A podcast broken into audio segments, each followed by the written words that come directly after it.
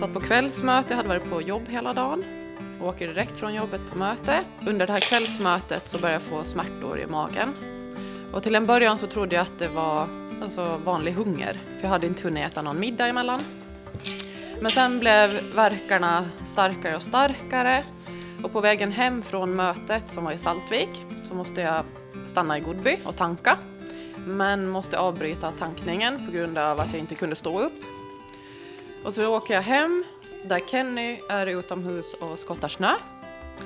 Och jag går och säger åt honom att jag går in och lägger mig på soffan för att jag har så ont i magen. Året är 2018 och Sandra Österberg och Kenny Strömberg i Jomala väntade sina första barn och visste att det var tvillingar.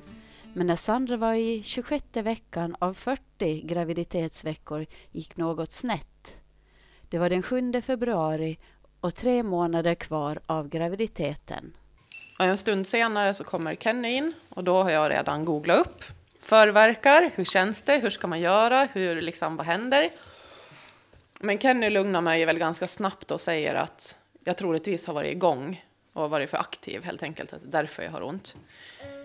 Så jag lugnar mig ner mig lite grann, men sen så fortsätter det och det blir värre och värre och värre. Då är klockan ungefär halv åtta och allt blir bara värre och värre så jag beslutar mig för att ringa till min kompis som är barnmorska. Uh, och hon är hemma och uh, vill väl inte ge direkta direktiv på vad det kan vara eftersom hon inte är på jobb utan hon ber mig ringa till BB. Så vi ringer till BB och de ber mig komma in. Så vi åker in till BB och då har jag så ont att jag kan inte sitta, jag kan inte stå, jag kan inte ligga. Jag kan knappt andas, det gör så fruktansvärt ont. Och så kommer vi in till BB och då kanske klockan är halv nio eller något sånt på kvällen. Vad tänkte du då när du hade såna här verkar? Alltså på något sätt tänkte jag väl att det var förverkar, men ändå inte. För att, alltså jag vet inte, när man aldrig har varit med om det tidigare och man tänker att man inte är så långt gången. Det var egentligen inte så mycket. Ja, hur tänkte du Kenny när allt det här satte igång och ni måste in till sjukhuset? Nej, men tänkte vi får in till sjukhuset och tittar vad det är, så, så kommer vi hem igen, för det är ju länge kvar. Jag, jag var inte orolig. Nej, och sen när vi kom in till BB så mötte en barnmorska oss. Och hon lugnade oss ganska snabbt med att man kan ha förverkar så här tidigt och att det brukar liksom släppa. Hon sa åt oss att ni är snart hemma igen, att det, det brukar vara så här. Och stod hon in oss på ett rum och så satte hon på de här, vad heter de, CTG? Nej, vad heter det då? Ja, de sätter på något bälte som mäter alla verkar och så. Um, och så går hon ut ur rummet och kommer tillbaka cirka tio minuter. Och då har hon ett leende på läpparna och säger sådär att ja, nu har de väl lugnat ner sig, att det känns väl bättre. Men det vart ju bara värre och värre. Och när hon kom in och såg på de här bergstopparna som den visade så stelnade hon till. Och då sa hon att oj, eh, det här var värre än jag hade trott. Jag måste gå och ringa jourhavande läkare Jonas. Och så gick hon ut ur rummet. Och så tog det 10-20 minuter och så kom hon in igen. Och så såg hon topparna ännu högre. Och då vände hon direkt. Jag måste ringa, han måste skynda sig. Och då någonstans började väl jag förstå att nu är det någonting på gång som kanske inte är så bra. Hon hämtade en rullstol och så rullade hon mig i rullstolen till eh, gynekolog stolen då, i undersökningsrummet dit Jonas kom. Och så gjorde han en undersökning och eh, berättade att jag var två cent öppen då redan och att vi troligtvis måste flyga till Åbo.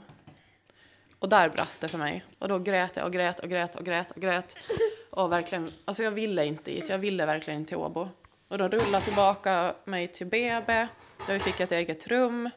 Och då kom det in massa olika läkare och sköterskor och började ge mig sprutor och medicin för att försöka stoppa förlossningen.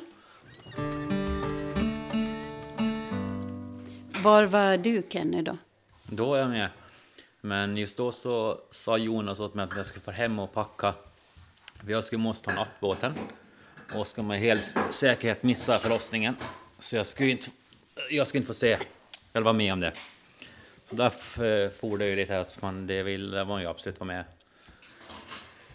Så jag for hem jag och stresspackade och ringde mina och Sandras föräldrar och, sen for jag till sjukhuset igen. då. Då Kenny åkte väl iväg mellan halv elva och halv tolv på kvällen.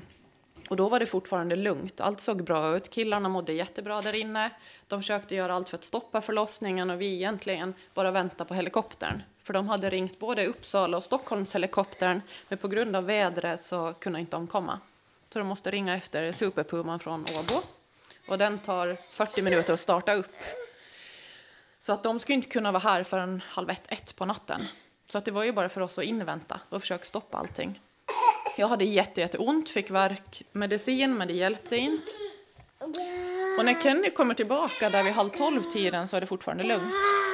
Bara det att han har glömt mitt det här eh, mammakortet i bilen, så han får springa ner till bilen och komma tillbaka upp till BB, vilket tar max fem minuter. Och när han kommer upp, då har vattnet gått. Då de fem minuterna och då är det världens kaos och liv i rummet. Det är läkare och det är sköterskor och de stoppar i slangar överallt och sprutor och det är bara allmänt kaos. Och då kommer jag ihåg att Kenny kommer in och Jonas, gynekologen, berättar åt honom att, att vi måste göra ett akut kejsarsnitt för att vattnet har gått. Och då kommer jag ihåg att jag tittade på Kenny och då vart han bara alltså likblek. Han var vitt som ett lakan och var typ säcka ihop i en fåtölj i rummet och där vart han sittande. Alltså jag kommer ju knappt ihåg den situationen nu. Alltså man tappade allt. Man visste inte någonting, man visste inte vad som skulle hända, man visste inte... Man visste ingenting. Bara man bara var. Det kom, det kom personal hela tiden. Ny personal. kom in till oss och, och presenterade sig. Och, och så vi vart ju väl mottagna. Hur kändes det då när du förstod att det skulle bli akut kejsarsnitt? Alltså först grät jag ju jättemycket och jag kände bara allmän panik inom mig för jag ville verkligen inte till Åbo. Jag ville inte ligga där och jag ville absolut inte föda där. Eh, men sen när det hade lagt sig lite så kände jag bara att vet du, när alla står, alla läkare och sköterskor står och stoppar saker i dig. Du kan inte göra något, du är liksom fast, de klipper upp kläderna på dig. Då kände jag bara att jag kan ingenting göra, så det är bara att följa med. Jag har ingenting att säga till om. Uh, men jag var väl, väl ganska lugn där och då, för man insåg väl inte hur farligt och hur dåligt det kan gå. Det, allt kom som en chock som man liksom hann inte tänka. Och Jonas var jätteduktig för att han, han lugnade ner oss och sa att allt är okej okay och allt mår bra. De mår bra liksom att vi kommer att rulla ner dig till operationssalen och vi försöker invänta det här Åbo-teamet med en neonatalläkare, en barnmorska och en barnskötare som egentligen skulle ha tagit med mig i helikoptern då. Men de vet ju inte om att de skulle vara med och förlösa killarna. Så när klockan blev ungefär halv ett på natten så sa Jonas att de skulle rulla ner mig. Så Kenny gick iväg med någon barnmorska och så rullade de ner mig till operationsbordet, eller salen. När de rullar in mig i operationssalen så möts jag av min mammas kollegor. Mamma jobbar på barnpolikliniken och halva personalstyrkan från barnavdelningen är där. Sådana som jag känner sedan jag var liten. Och när jag fick se deras ansikten så kändes det väldigt tryggt. Och jag kommer ihåg att jag sa åt dem att oj vad skönt att ni är här. Nu är det någon jag känner. Men samtidigt så såg jag i deras ögon att de var inte lika glada att jag var där. och de var väldigt oroliga och vissa av dem hälsade inte ens. Och då kommer jag ihåg att jag såg en speciell person där, hennes ögon så sa att någonting helt annat. Och där och då så insåg jag att det här kanske inte går så bra. De kanske liksom inte överlever. Men sen gick allting så fort och de alla liksom presenterade sig och det kom in folk och det här Åbo-teamet som jag helt missade. Jag såg dem inte när de kom in, men Kenny såg ju dem. Och tydligen kom de in i så här stora ja, men, eh, armékläder och hjälmar som man har liksom under krig. Amerikanska filmer ungefär. Blev du någonsin rädd där under eh, medan alla de här människorna kom in och svärmade runt Sandra? Nej, egentligen inte. Så när Åbo-teamet kom så var det en lättnad för då visste man att nu ska, det, nu ska vi börja, eller de ska börja. Så ja, får vi hoppas på det bästa bara. Mm. De var ju 21 stycken inne i operationssalen totalt, plus mig och Kenny. Så att den där lilla salen var väl, verkligen välfylld. Eh, och jag kommer ihåg när Åbo-teamet kom in, då sa Jonas ropade han så där tyst. att nu vill jag att ni går igenom vad ni heter och vad ni ska göra. I och med att det var ålänningar och det var ett team från Åbo som pratar finska och de aldrig hade jobbat ihop någonsin. De har aldrig gjort ett akut kejsarsnitt på tvillingar i vecka 26. De har bara tränat på sånt. Inget... Alltså i Mariehamn? Ja. Um, så ingen hade gjort det på riktigt. Så det, alla var ju väldigt nervösa och oroliga. Men då kom jag ihåg att Jonas sa tyst, nu säger ni vad ni heter och vad ni ska göra. Och så var det jättemycket namn och ord och allt som bara flög i rummet. Och sen skrek han tyst, nu kör vi. Och då kom jag ihåg att jag tänkte att nu kommer det göra jävligt ont när de skär i mig. Um, och så gick det någon minut och sen sa han ettan och där har vi tvåan. Och då minns jag att jag fattade ingenting. Vadå ett och två? Har de hittat två eller vad händer? Och sen kom en sköterska och sa grattis, ni har fått två pojkar. Och sen rycker de bort Kenny för han fick gå och titta på killarna där och då. För att eh, killarna låg i samma operationssal som oss. För att direkt när de hade kommit ut så måste de börja intubera dem, stoppa in slangar ner i, i lungorna på dem och få igång hjärtat och ge syre åt dem allting. Hur små var de då? Adam, han var 35,5 centimeter lång och vägde 875 gram. Och Colin var 35 centimeter lång och vägde 805. Så att de var ju inte stora. Men läkarna sa att de hade jättefin röd färg redan när de kom ut, att de såg väldigt välmående ut. Um, och där och då så började de, de hade två olika team. Ett team som bara pratade finska, som tog hand om Adam tror jag det var. Och ett svenskt team som bara pratade svenska som tog hand om Colin. Uh, och Kenny fick gå dit och titta då på killarna för att han skulle få sätta dem ifall att det skulle gå tokigt. Men när fick du se dem då? Um, efter det här så rullade de bort killarna direkt till barnavdelningen så jag fick inte se dem där och då. Och mig rullade de ner till uh, uppvaket. Och där tänkte man att man skulle få vila en stund men då var ju massa läkare dit, jag fick mediciner, jag skulle försöka börja pumpa, försöka få ut någon mat till killarna där. Och mina föräldrar dök upp där mitt i natten, kommer jag ihåg. Um, så att jag fick, egentligen, Colin fick jag aldrig träffa innan han åkte iväg. För han, Vart? han flögs till Åbo med helikoptern klockan 04. Då åkte en läkare och två sköterskor flög med honom dit. Uh, och sen vid sextiden så rullade de upp mig till Adam, för han var fortfarande kvar på barnavdelningen. Då rullade de upp mig dit så att jag skulle få träffa honom innan han åkte. Så att Adam hann jag träffa och hålla handen med innan de flög iväg. Mm. Kenny, hur kändes det när du såg dina söner första gången? Ja, det, det, det kändes, det kändes inte så mycket. Alltså man, man varken förstod det då eller någonting, man visste inte vad som skulle ske. Man visste inte om de skulle överleva. allt var bara kaos. Fick du röra och hålla dem i famnen? Jag, jag höll, eh, fick sett, jag fick peta på, på, på dem. Jag var ju med och lastade in Colin i, i helikoptern. Så... Äh,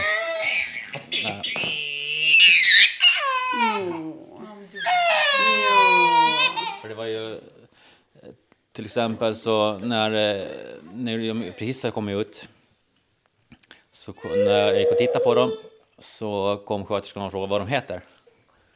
Ja, ingen aning, sa jag. Ja, men du måste säga två namn. Jaha. Och eh, vi hade ju en lista hemma hemma. Men Colin visste vi, för det var vi bestämt nu. Och så hade vi en lista, men, men inte en susning till kom på alla namn då.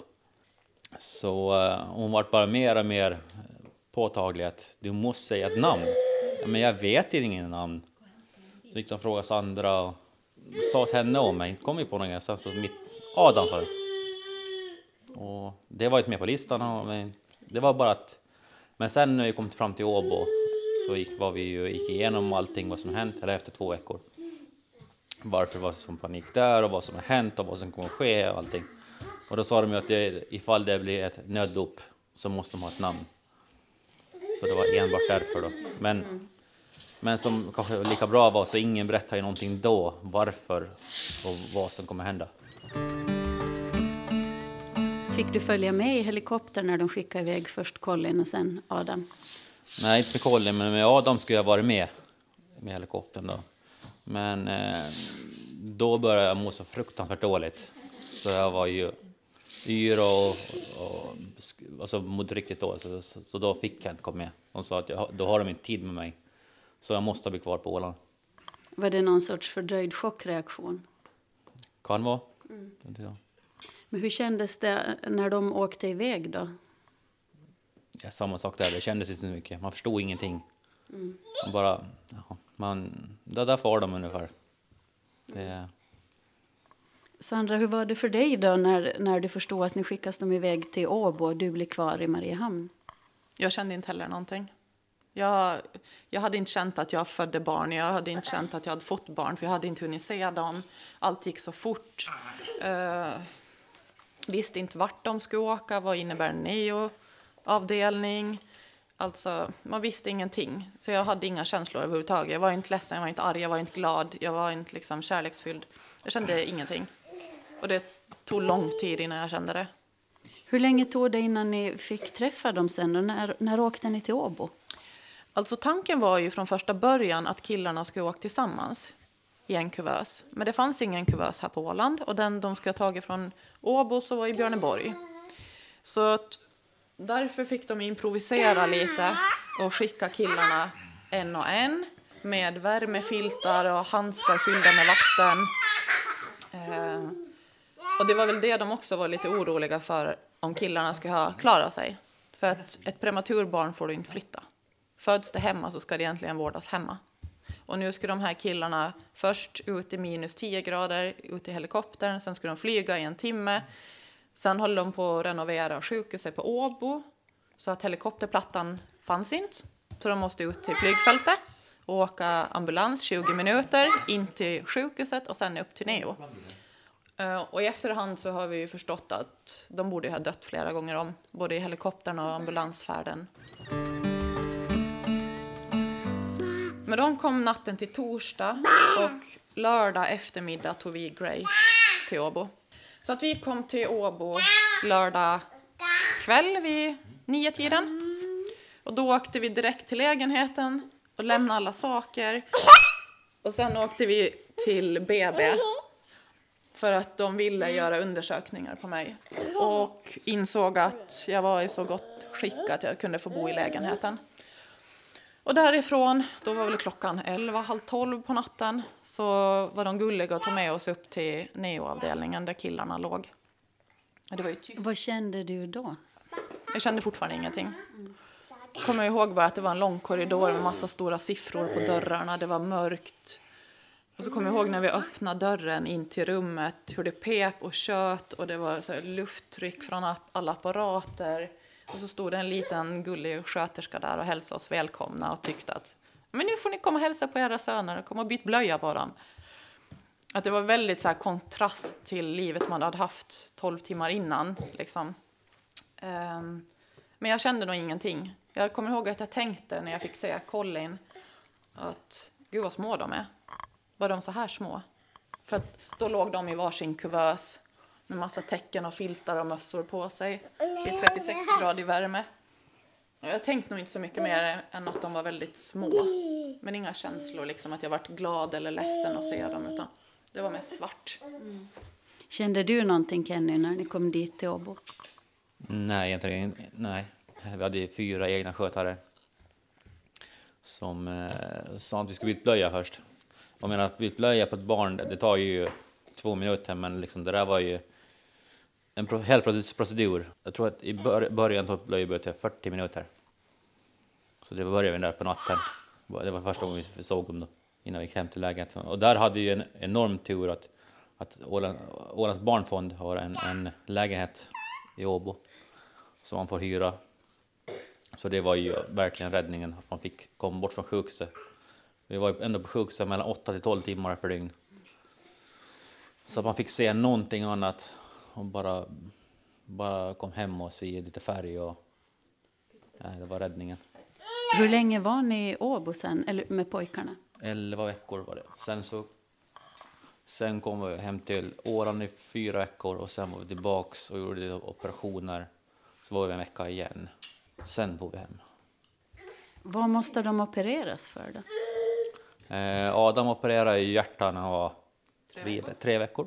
Hjärtat var tungbelastat så han började få blod i lungorna. Så han började få, det var farligt. Så de sa att det här är en farlig operation men det måste göras. Så då var det ju jättetungt. Och sen, men sen när vi var tillbaks så opererade Colin eh, ljumskbråck. Och navelbråck. Och navel. Hur länge tog det innan ni fick ta hem dem? Alltså de föddes ju 8 februari.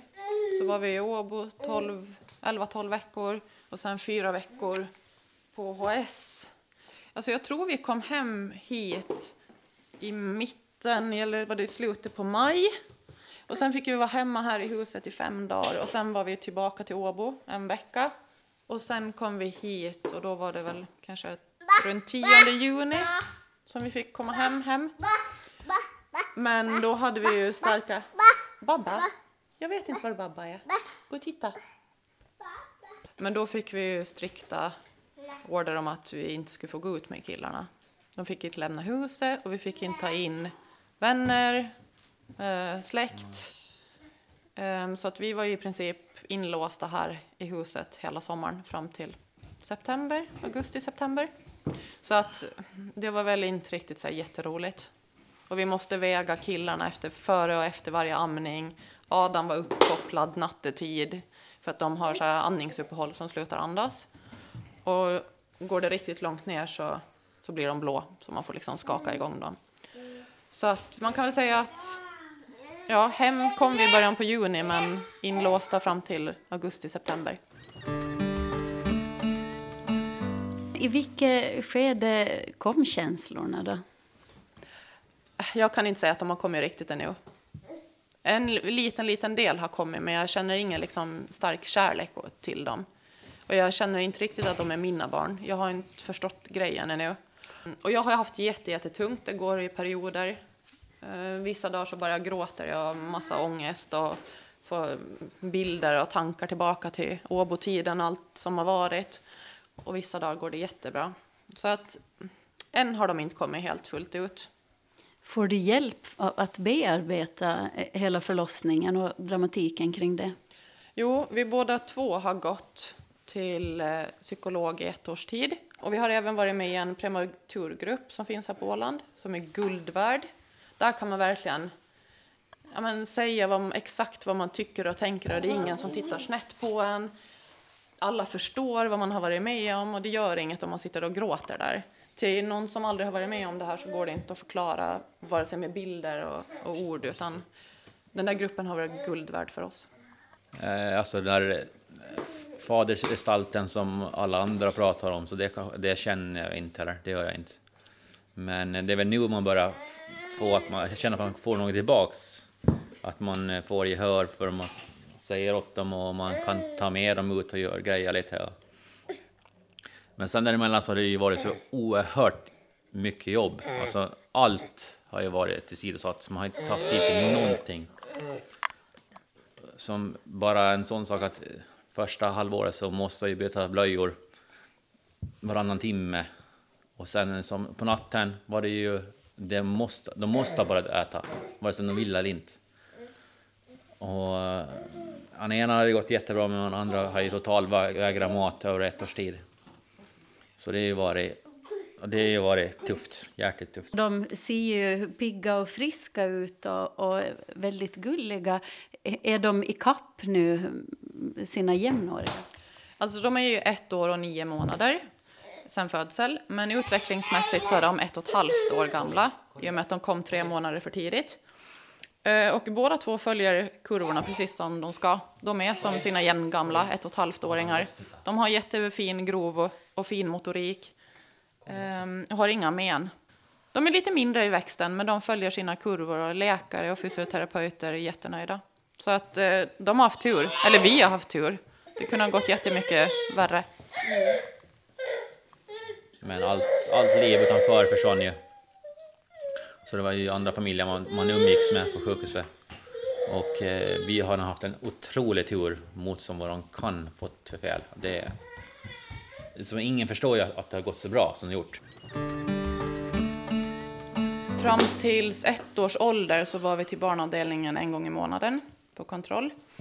Ehm, och samma sak med fysioterapeut. Efter ett års ålder så såg de att de följde kurvorna så himla bra så att vi gick var tredje månad fram tills de blev ett och sju eller något sånt. Och nu går vi med typ ett halvårs mellanrum framöver. Så att det är jätteskönt att slippa alla vitrockar och, och sjukhusmiljön. För att det var nog väldigt jobbigt första tiden. Att måste gå dit på kontroll. När man har legat där så länge så vill man inte tillbaka. Även om det bara var kontroll så tog det emot. Känner ni att ni börjar få en vardag med de här pojkarna nu? Alltså, man, man börjar ju kunna ta dem med och allt det där. Det börjar lätta allting. Det enda är att de har ju mycket sämre immunförsvar och det fick vi veta direkt att det kommer de att få. Så far vi någonstans så det är nästan kan man spika att de ligger sjuka dagarna efter. Det är, det är snuvigt och feber direkt man får någonstans. Finns det någon övre gräns då när eh, läkarna kan säga att okej, okay, nu, nu är allting, all fara över, immunförsvaret är i skick? Alltså immunförsvaret kommer nog alltid att vara sämre. Men eh, upp till tre års ålder så har de på sig liksom att, att växa i kapp. Eller då vid tre års ålder så brukar de helt vara i kapp, jämnåriga. Eh, men vi kommer även att åka till Åbo för tvåårskontroll där det kommer att göra utförligare kontroller. Så får vi se sen efter det då. Har ni fått någon förklaring till varför de föddes tidigare än planerat? De vet inte. Ofta så är det ju moderskapsförgiftning. Um, eller att mamman eller barnen har någon infektion i kroppen. Eller så kan det vara att de bara kommer. Och i det här fallet så var det att de var väldigt aktiva och ville väl ut då. Inte vet jag. Mm. De har ingen orsak, de vet ju inte. Det bara hände. Men när de föddes då vägde lite drygt 800 gram. Det är ju som ett, mindre än ett sockerpaket. Hur kändes det att, att hantera, hantera en sån liten människa? Alltså, som sagt, de låg ju i kuvös första... Jag tror Adam låg i en och en halv månad, nej, en månad i kuvös och Colin fick komma ur kuvösen efter var det två och en halv, tre veckor. Mm, och varje gång, varje dag så måste vi ha något som heter känguruvård där man har barnet liggandes på bröstet i minst tre timmar i sträck, helst längre. Eh, och det gör man för att deras hjärnor så kopplar av helt och hållet endast på föräldrarnas kroppar så att säga. Det är då de kan slappna av helt fullt ut. Eh, men för att vi ska kunna ta killarna till bröstet så måste det vara två, tre läkare i rummet en som höll i sladdar, en som tog maskinerna, en som bar killen och så vidare liggandes på sängen. Så att det var ingenting man gjorde bara sådär hux flux, utan det tog sin lilla tid och det var alltid fullt med folk i rummet. Och sen när de väl hade kommit till bröstet så det tog minst tre timmar för dem att återhämta sig för den där lilla halvmeters flytten liksom. Um, och då fick man ligga där still med dem på bröstet i tre timmar och sen var det samma procedur tillbaka in i kuvösen. Läkare och ja, bärhjälp. Ni måste ha ett sätt att försörja er. Hur har det gått med det? Båda två har två vanliga jobb så jag, tog, jag fick ju ta tjänstledigt här bara. Det, det var inte så mycket annat att välja på. För eftersom det är tvillingar så fick jag kravet på mig från sjukhuset att jag måste delta, delta i vården. Så det var det enda kriteriet jag fick. Men det funkar med jobbet då, att, att lösa det? Ja, det, det måste funka bara. Men hur klarar man sig ekonomiskt då när båda måste vara hemma och ingen förtjänar?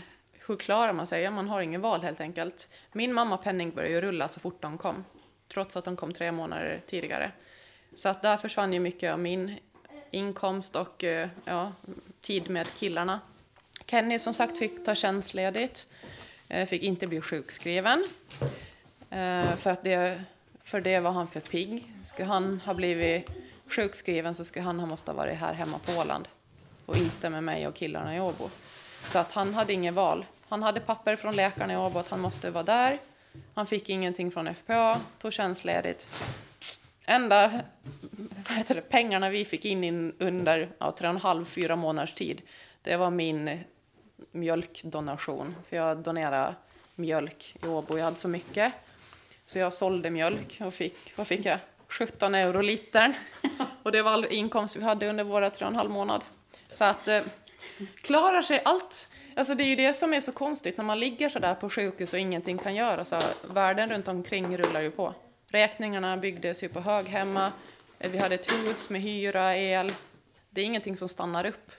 Så som tur var hade vi snälla föräldrar som betalade dem så länge åt oss som vi fick betala tillbaka.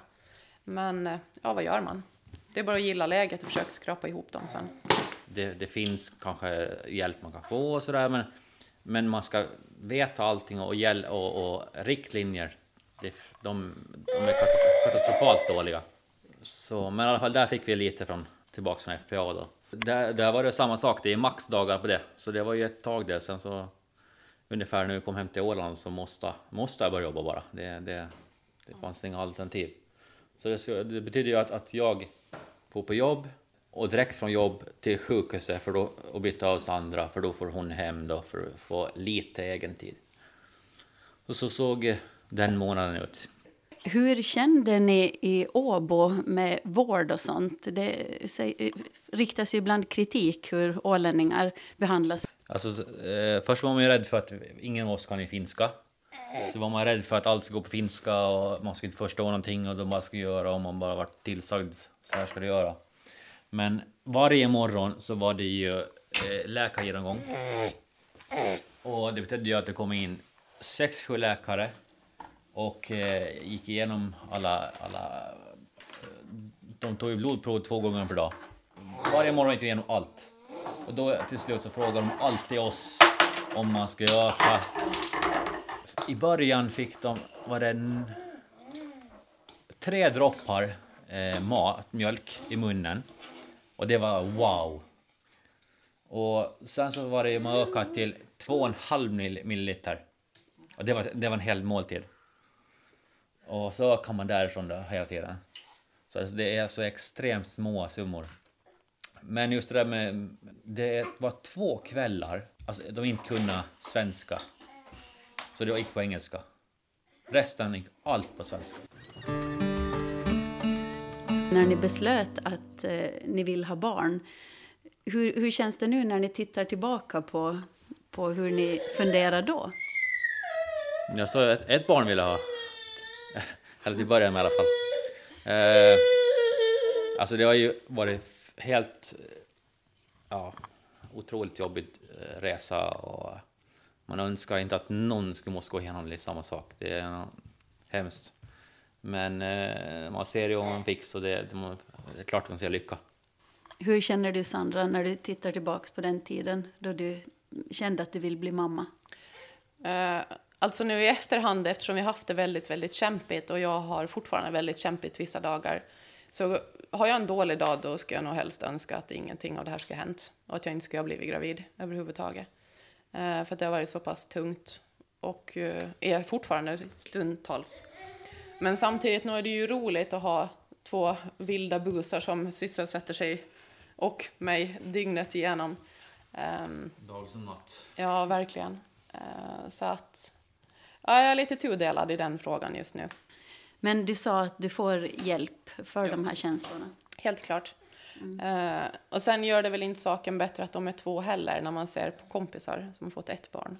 Det är ganska smidigt att ta med sig ett barn åka till någon annan mamma och sitta och äta lunch tillsammans eller bara gå en promenad eller åka till stan, vad som helst. Det är mycket, mycket smidigare. Eftersom vi fick en så tuff start och inte kunde vara hemifrån första halvåret. Sen hade man två, de är i riskzon trött och slut. Alltså, det gör inte saken heller bättre att man har känt sådär att det är jätteroligt att vara hemma med två små vilddjur. I och med att det är, det är dubbelt upp alltså. Det är inte bara sådär åka iväg med dem. Jag kan inte åka iväg och bara sätta mig och fika med någon kompis för att det funkar liksom inte. Har ni pratat med några tvillingföräldrar som har lite äldre barn som kan trösta er? Jo, alltså absolut. De säger alltid att det blir bättre, det blir bättre. Och det har vi ju märkt. Alltså tar man bara ett halvår tillbaka så är det mycket, mycket lättare nu. De går, de pratar, de gör sig förstådda. Eh, man behöver inte bära dem, så det blir ju mycket lättare. Absolut, det känner ju vi också. Kenny jobbar på dagarna så du är ensam på dagarna med dem. Jag är ensam från cirka halv åtta, 28 till kvart över fem, halv sex. Så att det är nio, tio timmars pass. Hur får ni dagarna att gå? Ja, delar upp dem i massa olika små etapper. Det är väl egentligen från frukost fram till tio jag har som första mål, överleva den tiden. Och sen är det tio till, till lunch och sen är det typ från tolv till, till tre och sen från tre till fem när Kenny kommer hem. Så att jag delar upp dagen i små, små pass för att jag själv ska känna att jag orkar och får det att funka. Men vad gör vi då? Vi är ute och leker, kör traktor, bygger, leker med bilar, sover, äter, busar, dansar.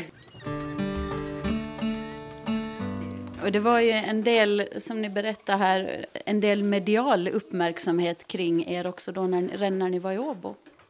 Ja, alltså vi kände när vi låg där att kan vi hjälpa andra som är i samma sits så ställer vi gärna upp på intervjuer och blir filmade och så vidare. Så att svenska P2-radion var och gjorde intervju av oss.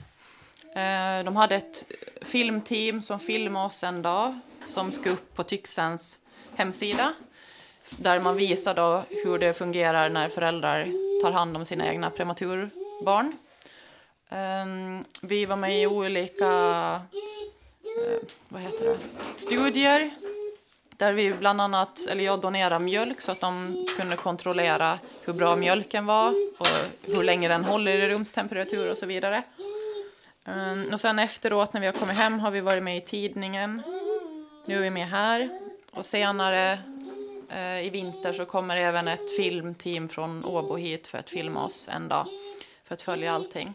Så att killarna och vi är nog väldigt positiva till det här mediebiten så länge det är för att hjälpa andra. Ni är ju båda väldigt öppna med det här med era eh, föräldrakärleken, hur svårt det har varit att hitta den. Ja, alltså vi är det. Det har vi varit från första stund. Ehm, det känns som att är vi ärliga mot omvärlden så kan de ha lättare att förstå hur vi känner. Um, och jag känner personligen att jag vill vara ärlig för att jag har tunga dagar och jag vill att folk ska förstå att det inte det är ingen dans på rosor att föda barn i vecka 26. Det är ingen dans på rosor att ligga på sjukhus tre, fyra månader. Um, Det är mycket liksom jobb och ångest och tunga känslor runt det hela. Och sen även kanske för att hjälpa andra i samma sits som kanske känner likadant men inte vågar säga något. Alltså alla läkare är ju så förvånade över att det har gått så bra för killarna i och med att de föddes på Åland, de flög helikopter, de åkte ambulans 20 minuter, de har förflyttats ut i minus 10 grader, de är tvillingar, de är födda i vecka 26, de vägde 800 gram. Det ska inte gå så bra. De, de ska inte leva. En av dem trodde ju läkarna att skulle dö i helikoptern. Ehm, så att de är väldigt förvånade att de inte har fått någon men överhuvudtaget. Och är så pigga och glada och välmående som de är. Ja, ni sa också här tidigare att Colin hade en stor hjärnblödning då när han föddes. Ja, det hade han. Eh, Men den gick tillbaka. Eh, Och just nu ser det bra ut, men man vet ju inte framöver hur det kommer att gå med talet. Kommer det att ligga efter? Kommer det att bli några problem? Kommer de få ADHD? Det vet vi ju inte. Men just nu mår de ju väldigt bra. Pigga och glada killar liksom. Men de sa ju att hjärnblödning är så stor så den kommer helt osannolikt gå tillbaks. Och sen så sa de ju också, efter två veckor i Åbo så hade vi ju en större eh, möte med läkare och alla inblandade. Och de sa ju att, att internt sa de i flyget på vägen att går det här bra så överlever en. Så det, det var det, men det fick vi ju aldrig veta. Vi fick inte veta någonting. Som tur var. Diddy, Titti, Dodo, Babba, Bobo, Bobo, Momo, Momo, Mamma, Mamma, Pappa, Pappa, Grädde, Titti, Paj, Papp, Klocka. Titta, Vad säger ambulansen? Jeje,